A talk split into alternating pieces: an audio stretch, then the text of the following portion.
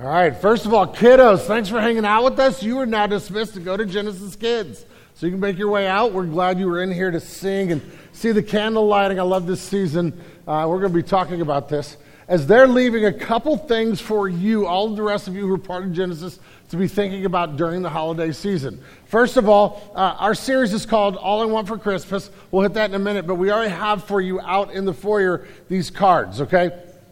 Christmas season is a great time to have conversations with neighbors, to invite them to church, to encourage them to come consider the beauty of this story that they're hearing in all the songs when they walk through, uh, you know, the stores and uh, are hanging out in different places. And and so uh, it's just a good time for us to just look people in the face and, and, and look them in the eye and say, hey, we'd love for you to go to church or to bake some cookies or some, some goodies for them and uh, just invite them to come. And so we have something to help you. These cards are out there. The front card just has our logo design for the series. The back side of the card uh, has... Um, a, a couple things, including uh, information about our Sunday gatherings, uh, some information about our Christmas Eve service. There's also a Q R code on here. We have actually put uh, our building a, a Welcome to Christmas uh, link on our website that will have a short video explaining what people can expect when they come on Sunday, and especially when they come on Christmas Eve. Our Christmas Eve service is a fun, fabulous service. And so uh, invite friends, neighbors, come join that yourself.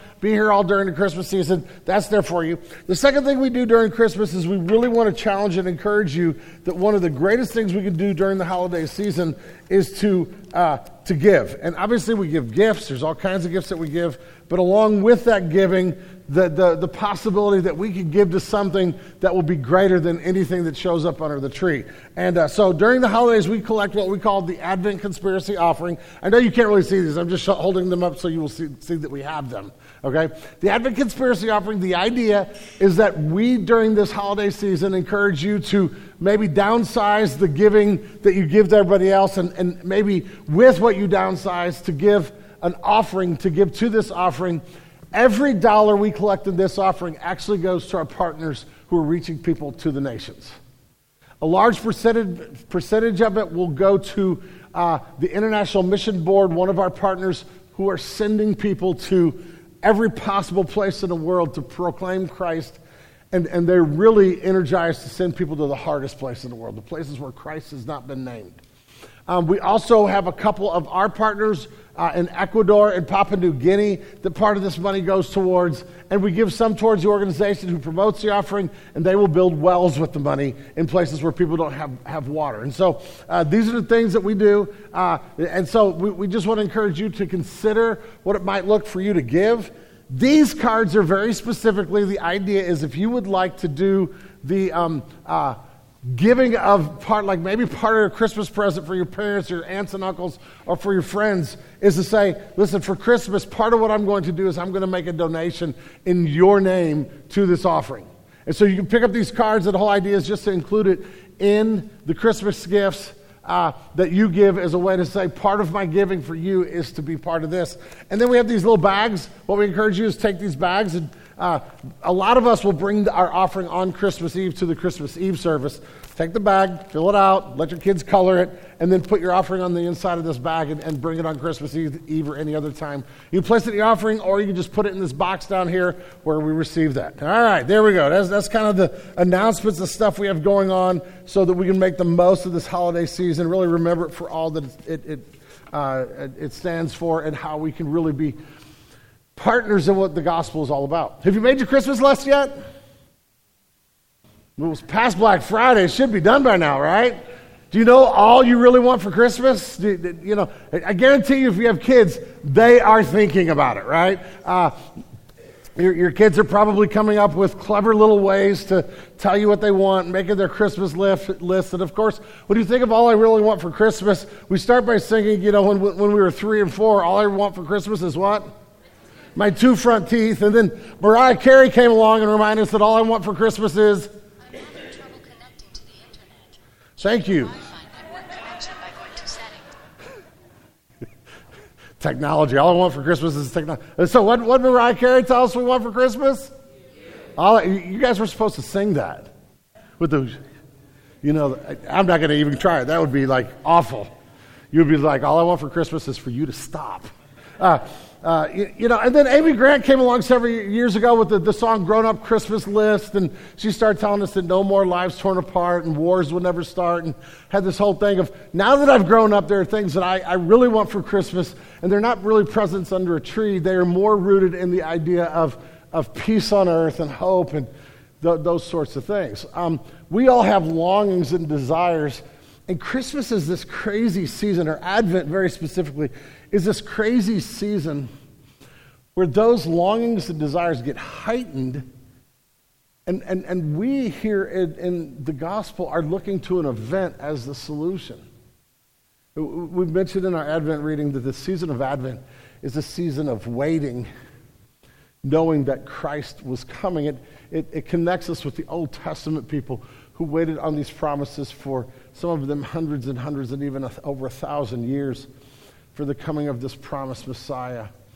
And even though their lives were often brutal and hard and full of persecution and oppression from foreign governments, they still waited with, with expectation and faith that God would be faithful and true. And, and now we are here, and, and we're reminded of this. Now, little spoiler alert, guess what happens on December twenty-fifth? We, Jesus gets born, right? I mean, maybe not on that day, we're not sure, but bottom line is, spoiler alert, our Advent waiting is Christmas is going to make it. We're going to, unless the Lord returns, we are going to have Christmas. Jesus gets born. Yet we are here waiting as well for other promises and other uh, expectations. The truth of the matter is that, that um, there is a big difference between the way things ought to be and the way things are. And even though we are people who have experienced and know the beauty of the coming of Jesus into the world, the truth of the matter is our lives, we are still broken people, redeemed, bro- redeemed people if you've trusted in Christ, but redeemed broken people in a broken world. And so we still long, we still want, we still have desires. And while I may want, you know, a Red Ryder B B gun under the tree, the truth of the matter is that there are longings that are deeper in the human heart. And one of the things that Advent does is it pulls these themes from Scripture, but they're the themes that are the wants and the longings that every human being on planet Earth has. We all want something to hope in, right? We all want to be loved. We want to have happiness and joy in our life, and we're longing for peace. These words are not just tied to the Christian tradition. They are the, it's the language that our culture uses for the things that they most deeply long for, the things that they most deeply want. Uh, in other words, what we have here are words that are rooted in Scripture, yet at the same time, they are the things that people really want for Christmas. They really hope will come true. And, and so what we're doing is, if you've been, if you hang out with us all the time, if you're a guest, we're so glad you're with us. Our normal rhythm is to preach straight through books of the Bible. And so we've been preaching through this amazing book of Acts. It's a great story, and we're going to get back to that.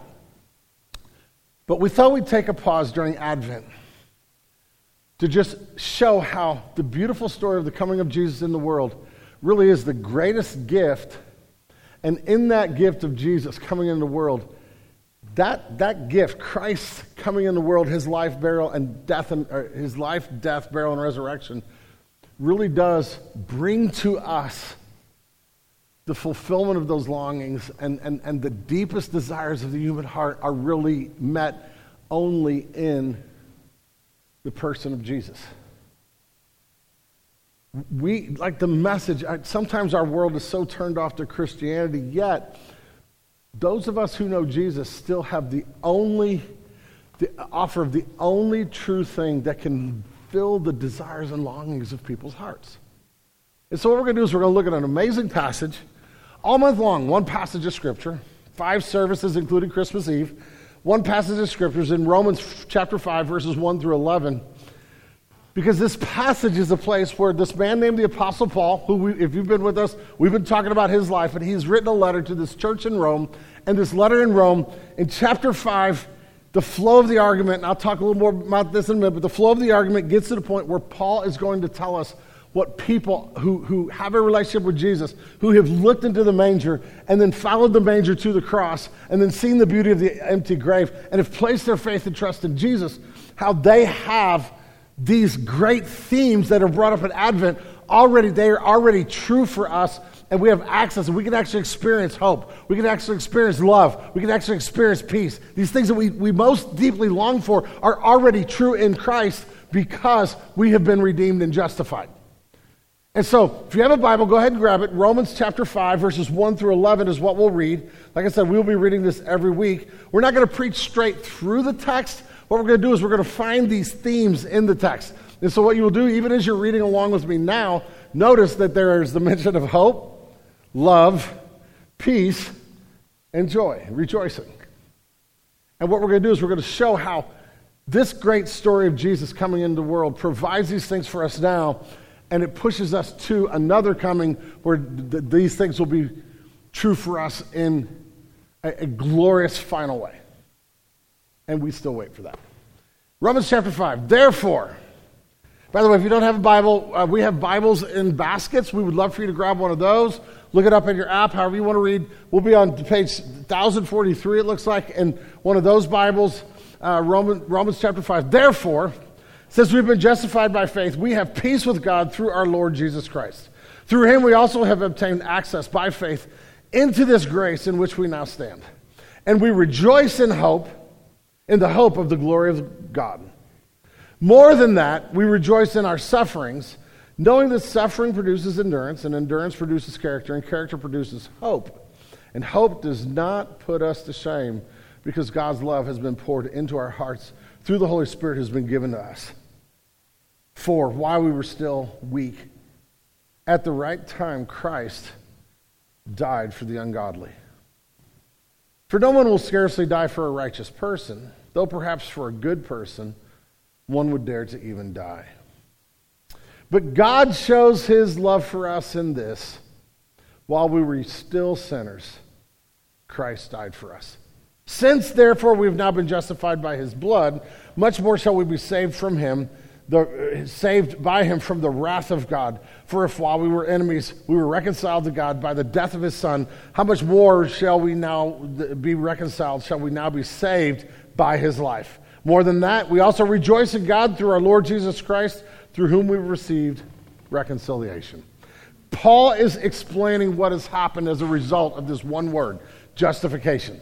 It's a big word in the Bible. It's a big word that has deep meaning in the Bible. And we'll see in this passage. I want you to notice, before I get to anything else in this whole series, I want you to notice this, the passage where Paul says justification comes from. Verse one, therefore, since we've been justified by faith, we have peace with God. Now, pay attention to that. Therefore, since we've been justified by faith, we have peace with God. Now, look down at verse number uh, nine. Since, therefore, we have been justified by his blood.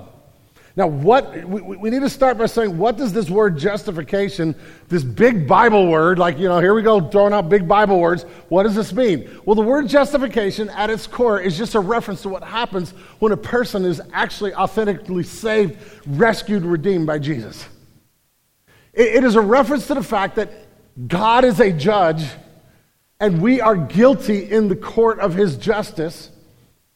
Yet for some reason, by his grace and his grace alone, God chooses to look at somebody who deserves his justice and look at them with grace, forgiving their sins, welcoming them, welcoming them into a relationship with himself, and, and, and pouring all the blessings of his promises and redemption into their lives.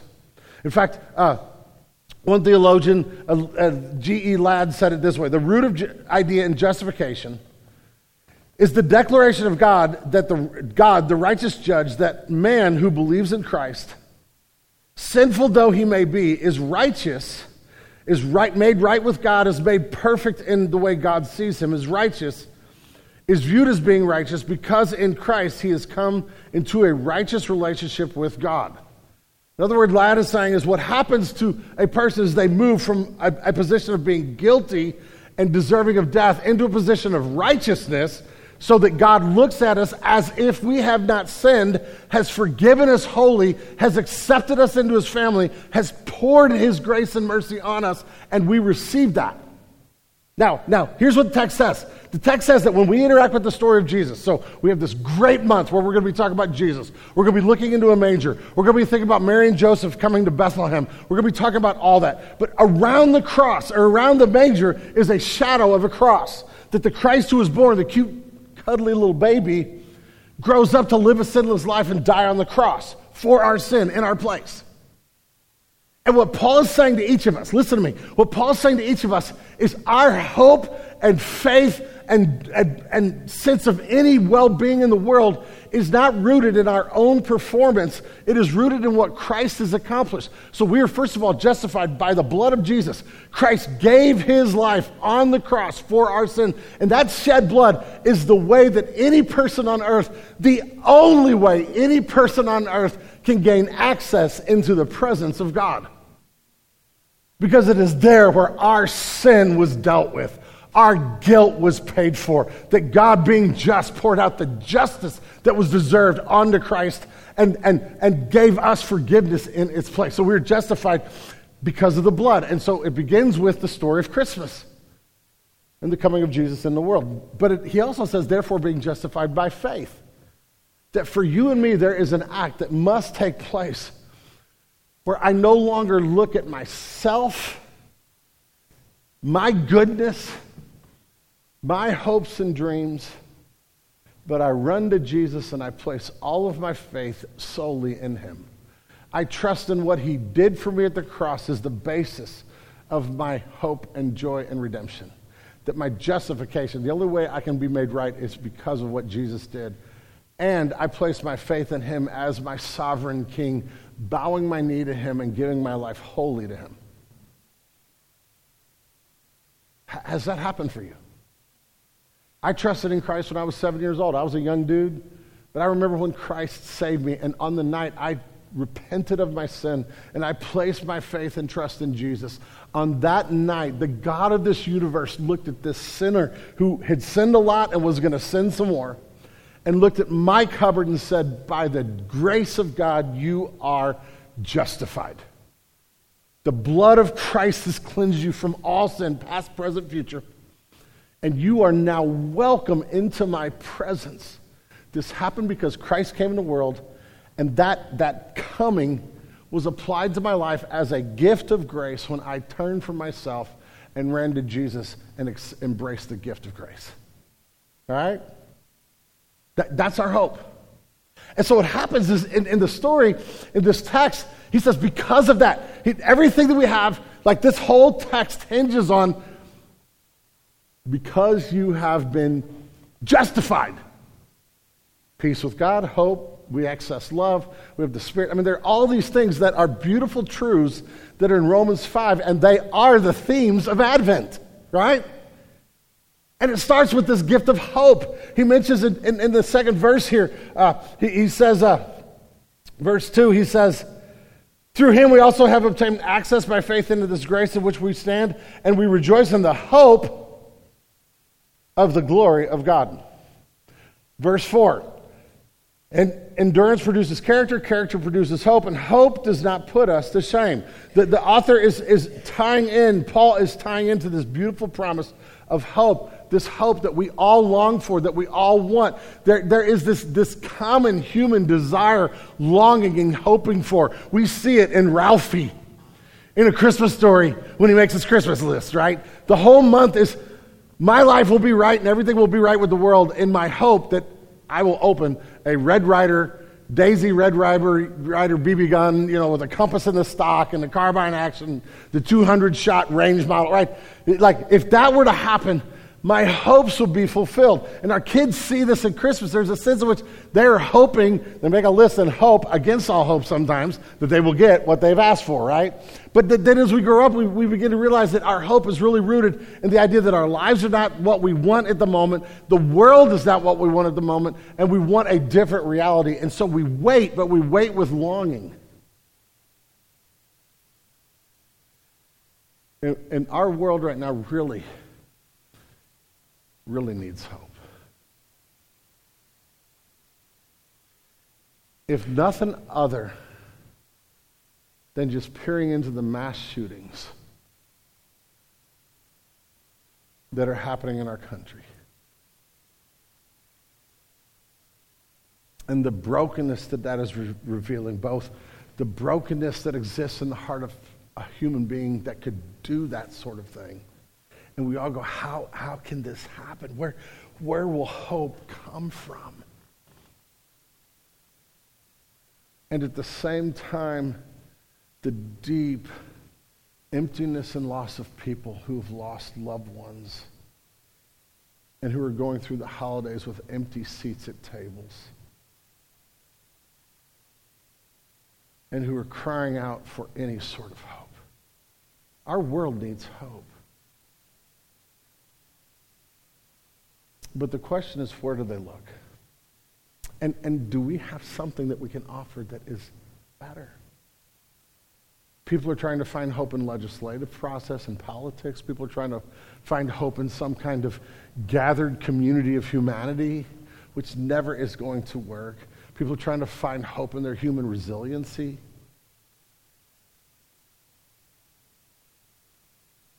And, and even Ralphie got the Red Ryder B B gun and almost shot his eye out, right?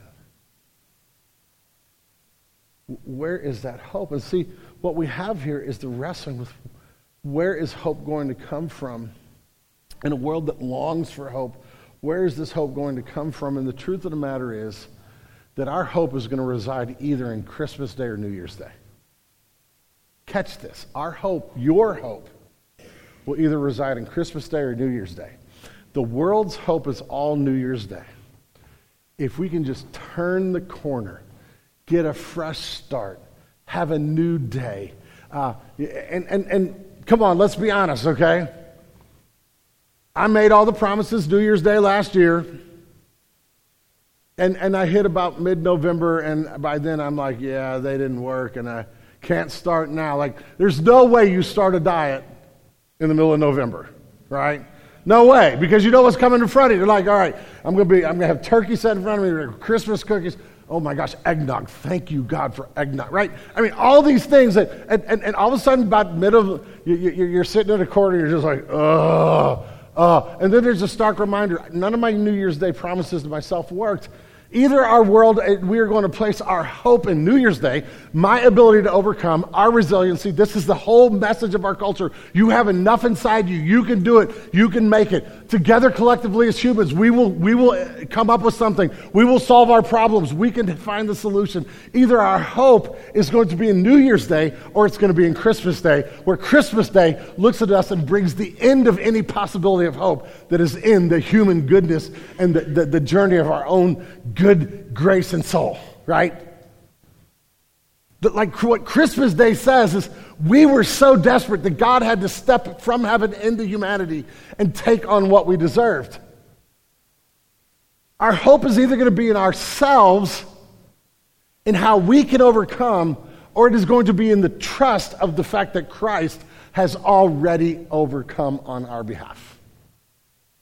Where does your hope lie? We all want hope. There's not anybody in here. If I walk up to you and say, like, like, what are your hopes and dreams? We all have an answer to that question. But what is the basis? What is the, the, the, the, the source of your hope?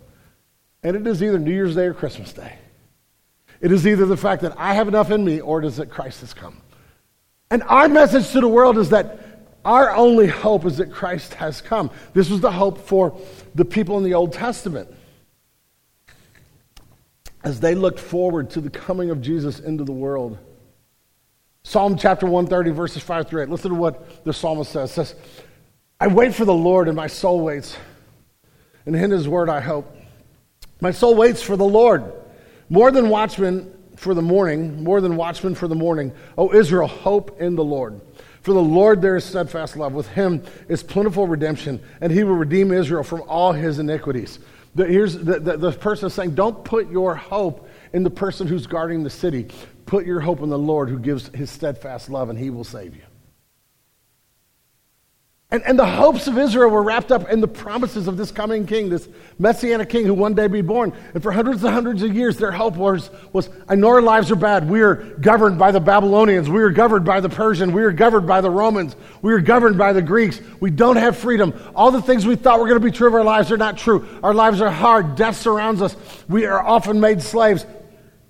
And, and they would look at the scripture and say, but, but one day, one day, God is going to send his king, and he is going to put Israel back into the place where they should be. He is going to redeem us and rescue us. And so what hope is, is on one level, hope can only flow from a recognition that my life and the world around me is not the way it should be. And second, there is a waiting and a longing for something different. That's what hope is. It is looking at my life going, this world's hard. I am hurting. The culture's a mess. But I know there's got to be a better reality. And hope says, I will wait and trust. Hope in the Bible is always tied very closely with the, the idea of faith, of trusting in God and moving towards uh, just believing in who he is and what he is.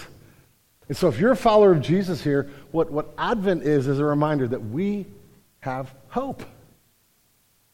Not in New Year's Day, but in, in the fact that Christ has come is the answer to the question of why is my life not the reality I had hoped it would be. And, and and there is a promise of something better and something new. And we have that hope to offer to the world. The hope that says, listen, let's be honest. New Year's Day don't work. Political solutions aren't going to solve our problems. Whatever laws we enact will just create other problems that will show up because human solutions, the oneness of all humanity, is a myth. Yet there is hope. There is hope, but the hope is not in the collective goodness of humanity. The hope is in the goodness of our God who created us and loves us and is for us. How do we know? Because Jesus was born, right? That's how we know.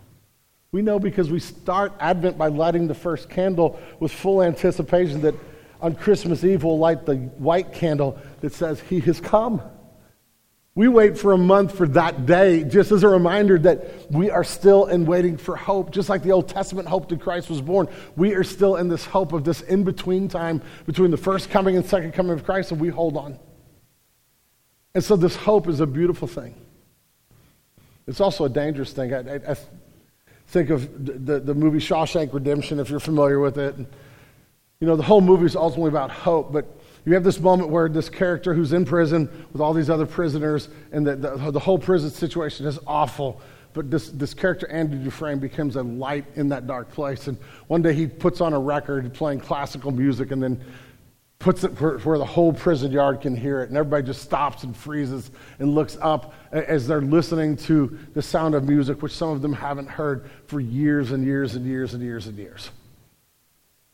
And, and he gets thrown into solitary confinement. He ends up being in the hole for two weeks, and he comes out, and, and they have this conversation at the lunch table where where the conversation leads to a discussion about why he would do this. And uh, they're like, he's like, uh, wasn't the, your time in the hole awful? And he said, no, it was the easiest time I've ever had.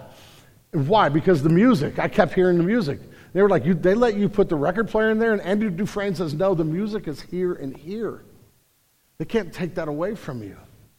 And the conversation comes around to the idea that there is part of our humanity that the, you know, he says there's part of our humanity that can't be stolen from us by the guards. And what I'm talking about is hope. And then Red, who's the character played by Morgan Freeman, just looking at him and go, listen, hope in this place is a very dangerous thing. He's not wrong.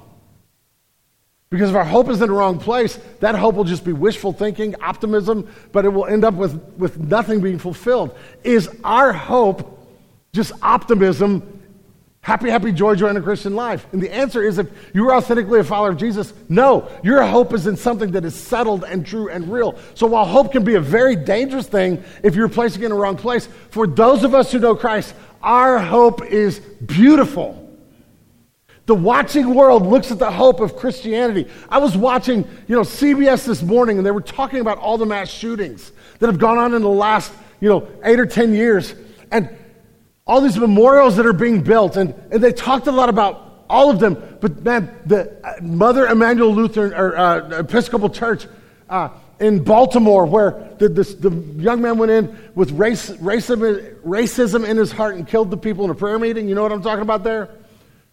As the, the, the people were telling about that story in that memorial, the fact that they forgive and that there's a hope there that doesn't make sense.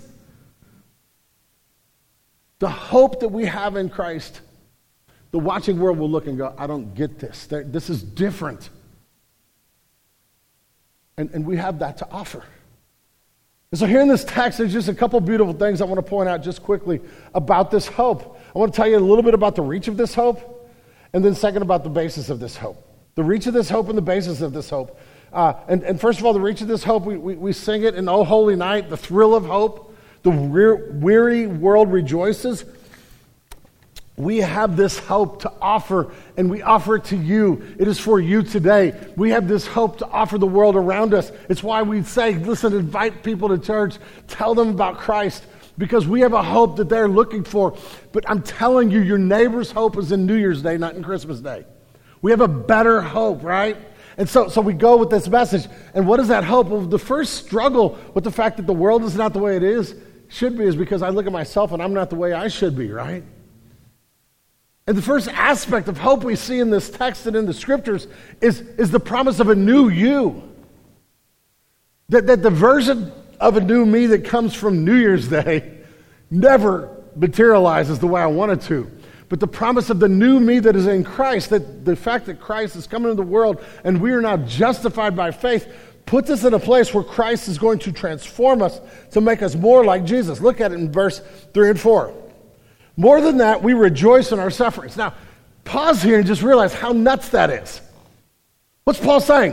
When life is hard, when things are brutal, when we are being persecuted, when we sit at Thanksgiving meal with empty seats at the table because people we love have gone on into eternity, when family squabbles come, when, when, when the stock market crashes, when wars come around us, what is Paul saying we do in those moments? We rejoice. Now, this isn't the sermon on joy. We'll get there, but just hear how backwards that is. What do we do? We rejoice. But why? Because we know something is going on in our rejoicing, that suffering, hardship, these moments where we look at it and go, man, I need to long for hope because it's not the way I want it to be, and I'm not the way I want it to be, that something is happening in these moments, and so we rejoice in this hope.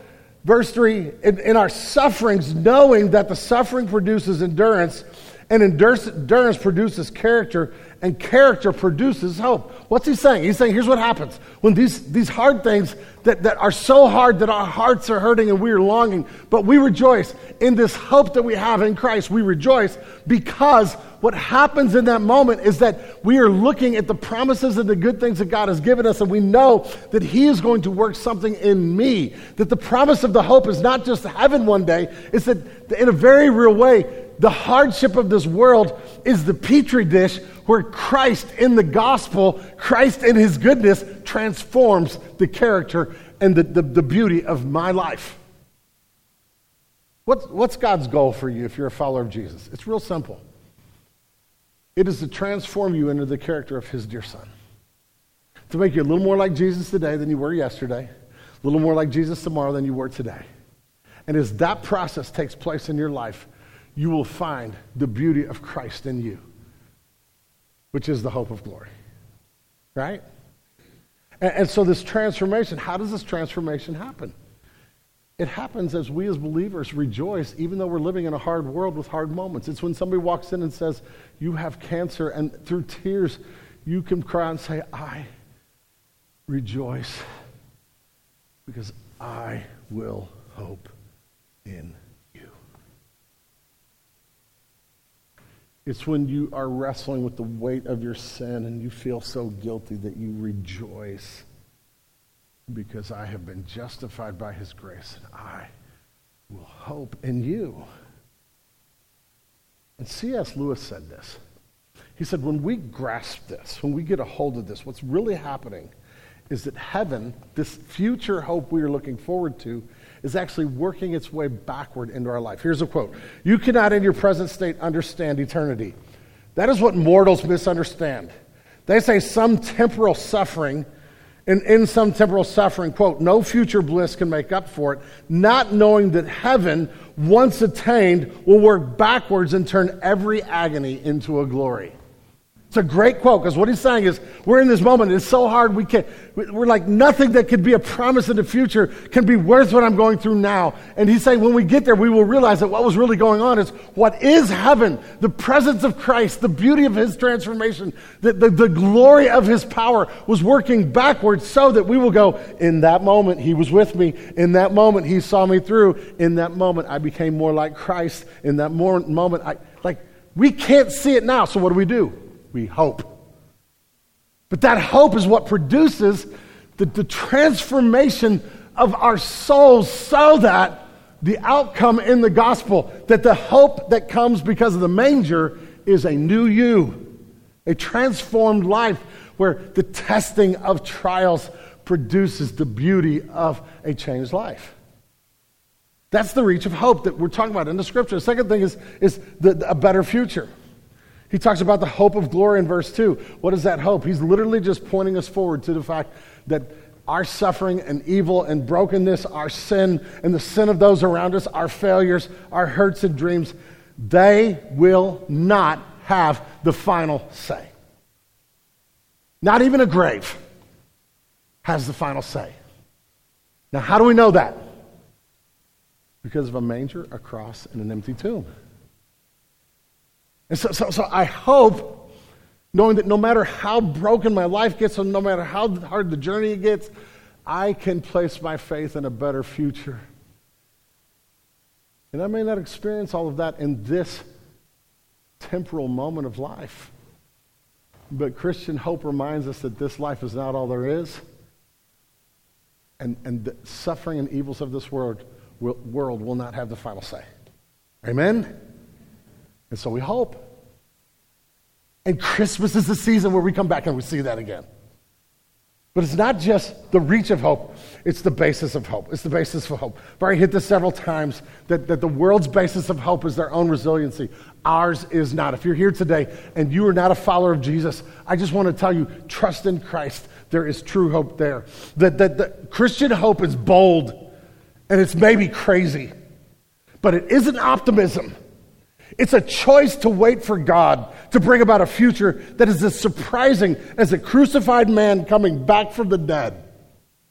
That's what our hope is. It's as crazy as saying, our hope is as crazy as saying that a dead man was alive three days later. So it looks back at Jesus in order to look forward. What is the basis of hope in the Christian life? And it's two things. It is the faithfulness of God and the promises of God. The faithfulness of God and promises. First of all, the faithfulness of God. God. What hope does scripturally is hope looks at my moment right here today, and it causes it, hope tells me, turn around, look back and see it. See the faithfulness of your God. The Old Testament people, when they would be going through the hardship of the nations, and they would feel like the nations had won, that God was silent, and God would tell them, turn around and look back. There is ten plagues and a parted sea that are your story. I rescued you from slavery. I have delivered you. Their story is rooted in the faithfulness of God to keep his promises. I gave you a promised land. I told Abraham that I would give you this land. I gave it to you, and they could look back and see the faithfulness of God in the redemption story. They could also look back and see the faithfulness of God in the fact that they had a harvest and the Lord had given them their food, and like they, they could just declare, the Lord has been faithful. And so what we see over and over in, in this declaration, over and over in the scriptures, of people who are in a, re- a relationship with God, who are in a covenant relationship, is that the steadfast love and the faithfulness of the Lord never ceases. Faithfulness says, listen, here's what our hope does. It pauses in the moment where it seems overwhelming, and it looks back and it sees the faithfulness of God.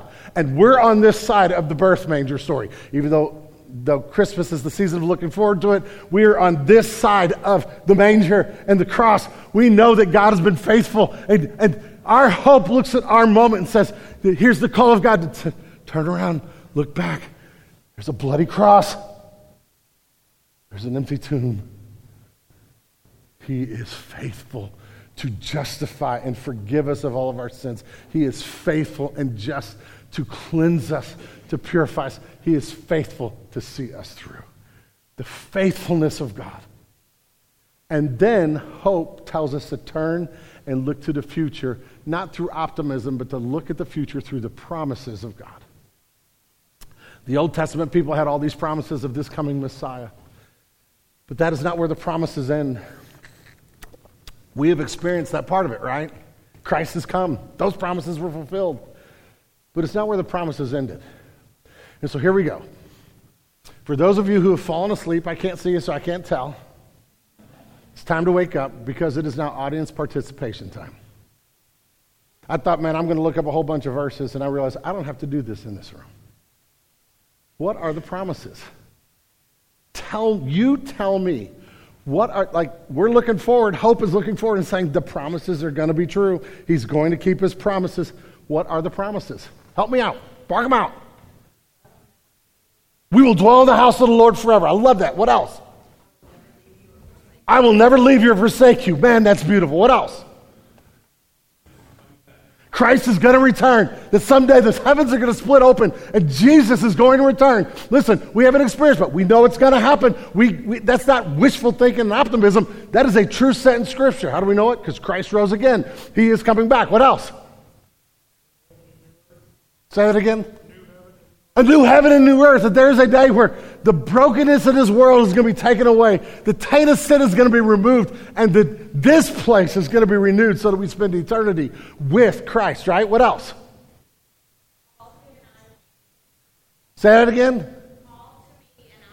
The promise of, of our prayer, just call. God hears our prayers and answers our prayers, right? What was it over here? The, Yeah, this promise that in this life and the one to come, that everything, even the hardship in our life, that God is weaving a beautiful tapestry in our lives that we will look back at the end and say, oh, God was good. God was good. A couple more. The promises are for you, your children, and your children's children. The promises of the blessing for generations, for you, your children, your children's children. And those of you who've been around us know that that was what my dad quoted all the time. I heard somebody over here. No more tears and suffering. Yeah, there's going to be a day, day where the tears are wiped away from my eyes. Now watch this. This is what hope is. Hope is where I stand in the moment and it's hard and life and the world around me is broken. I look at the culture and I see the suffering and the evil and the wickedness that seems to be winning. And I look back and I see that God has been faithful. He's been faithful in coming in Jesus. He's been faithful in my life and just seeing me through these different moments. And I, I grab faithfulness and I look forward and I see promises. And the promises of God are, are yes in Christ. I don't wonder if they're going to happen. I just don't know when they're going to happen. But I hold on to them, and I live in this moment with the hope that God's faithfulness and his promises will all be true for me now and at the final day. And the reason we can have that hope is because of a manger. It's why we light a candle. We're not spending a month of wishful thinking. We're spending a month of saying God is faithful, he is true, and he has promised.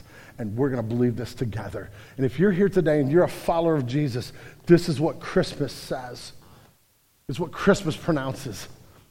And we hold on to this hope with all of our might. And if, if you were here today and you're like, I'm just checking this thing out, I don't even know what you're talking about, I just want to say to you that the message of Christmas, of Jesus coming into the world and his eventual death on the cross for our sins, is the source and the basis of our hope. And you can have hope, not in yourself, not in your goodness, hope in the one who will justify you, who will make you right with God and give you access into his presence. And so peer into the manger scene. See there the fulfillment of the hopes and dreams of Israel. The King of all kings who did not usher in the kingdom of God, who did usher in the kingdom of our God. And look at the baby in the manger. See the shadow of the cross in the background and the blood this baby will shed for our justification. Peer into the manger and believe. And then see the coming of Jesus, the faithfulness of God, and the basis of our hope. Whatever we're experiencing today, it will not have the final say. We have hope in God's promises and the reality that those promises are working backward as we become a slice of heaven here on earth. So we hope. We hope. I'm going to pray. When I get done praying, we're going to show you a video reminding you of the Advent Conspiracy offering and the opportunity to give. And then we're going to sing a few songs. And the first one, you're going to hear everything I just said echoed in song. Sing it loud. Best way to uh, spread Christmas cheer is singing loudly to Jesus for all to hear. There you go. So we sing. But if you're here today and you're you're crushed under the weight of it and you can't find this hope, at the end of our service or, or during this next song, we'll have people over here ready to pray with you. If you're here today and you don't have a relationship with Jesus, you're not sure what that means, we would love to have a conversation and help you find Christ and experience the joy of justification this morning. We give during this time. Our offering will be collected. If you're a guest, that's not for you, but it's for everybody else. It's our way of giving back because we know what Christ has done for us. And we hope. Lord, we thank you for this morning for the promise of hope, the good promise of hope in the world. We know it's true. We know it's here. We have experienced and tasted your faithfulness, and we know of your promises if we were walking with Jesus. Lord, help us in this moment, because I know there's a lot of people here who are hurting, who have spent the holidays, just the last few days, sitting at, at, at Thanksgiving meals with empty seats at tables, and they've hurt. People who have gone through massive crisis and struggle, remind us that there is a hope in the world, but that hope is only in you. And may we lift our eyes and worship the one who gives us that hope today. In your name I pray. Amen.